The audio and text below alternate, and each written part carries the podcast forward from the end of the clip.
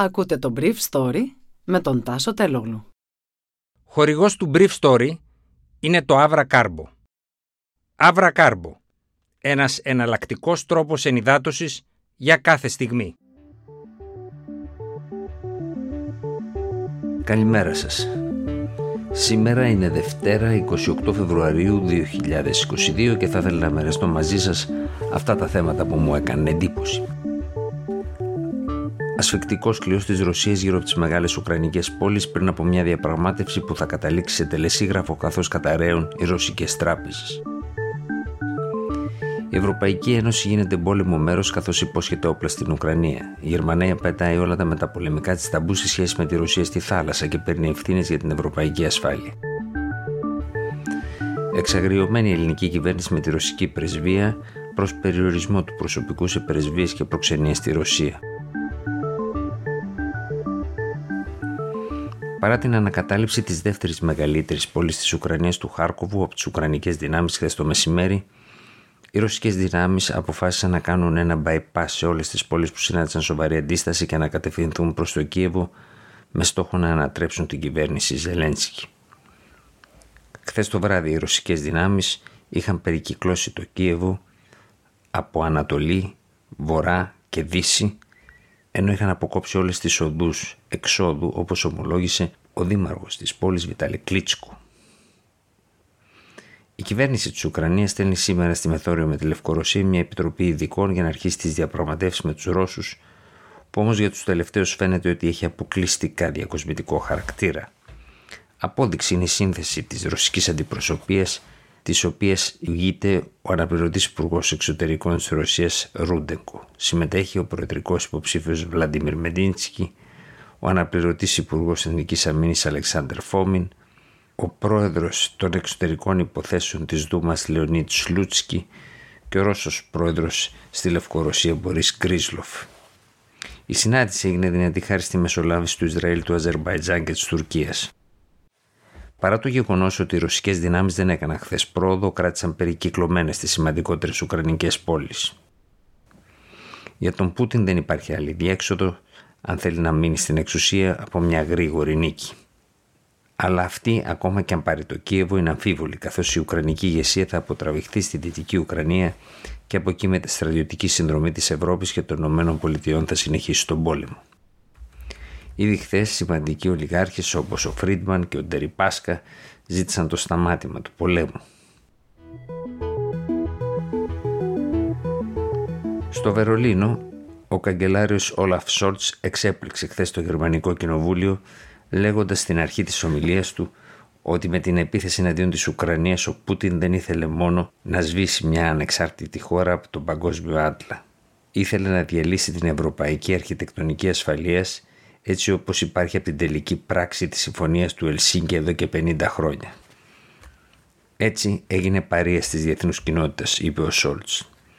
Αν αυτά τα λόγια τα έλεγε κάποιος άλλος δυτικός πολιτικός, θα ήταν διαφορετικά. Το γεγονός ότι βγαίνουν από το στόμα του νέου σοσιαλδημοκράτη καγκελαρίου της Γερμανίας όταν είναι γνωστές οι παραδοσιακές σχέσεις του Σοσιαλδημοκρατικού κόμματος με τη Ρωσία και τη Σοβιετική Ένωση παλιότερα κάνει την αξία τους πολύ μεγαλύτερη. Μόνο με το δικό της βέτο καταφέρει η Ρωσία να εμποδίσει την καταδίκη των ενεργειών της στο Συμβούλιο Ασφαλείας των Ηνωμένων Εθνών.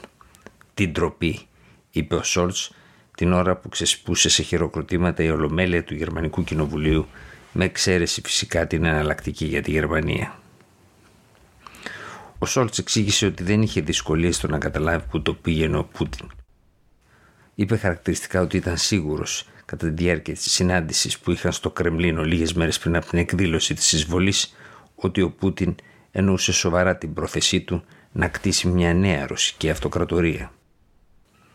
Με τη θέση του Σόλτς που ανακοίνωσε την αποστολή όπλων προς την Ουκρανία αλλά και την επιβολή της διακοπής της συμμετοχής της Ρωσίας στο SWIFT συμφώνησε και ο αρχηγός της γερμανικής αξιωματικής αντιπολίτευσης, χριστιανοδημοκράτης Φρίντριχ Μέρτς.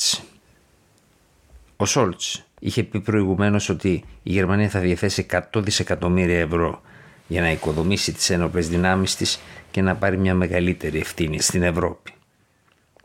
Ο αρχηγός της αντιπολίτευσης Φρίντριχ Μέρτς είπε ότι πρόκειται για μια εθνική προσπάθεια την οποία θα στηρίξει και ο Υπουργός Οικονομικών Κρίστιαν Λίντνερ έκανε σαφές ότι θα κάνει τα στραβά μάτια σε ό,τι αφορά τους κανόνες του Συμφώνου Σταθερότητας για αυτή την προσπάθεια. Πρόκειται για επενδύσεις για την ελευθερία, είπε χαρακτηριστικά ο Λίντνερ.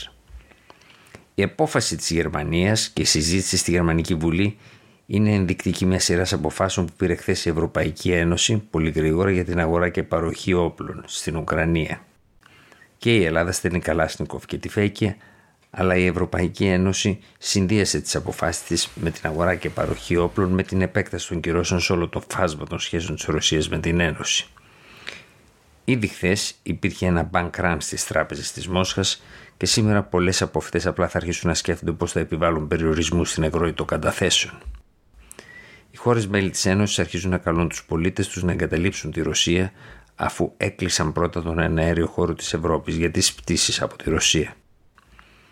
Κυρώσεις επιβλήθηκαν και στη Λευκορωσία που πρακτικά κάνει ό,τι της λέει η Μόσχα στέλνοντας στρατεύματα στην Ουκρανία και εκτοξεύοντας πυράβλους εναντίον του Ουκρανικού εδάφους.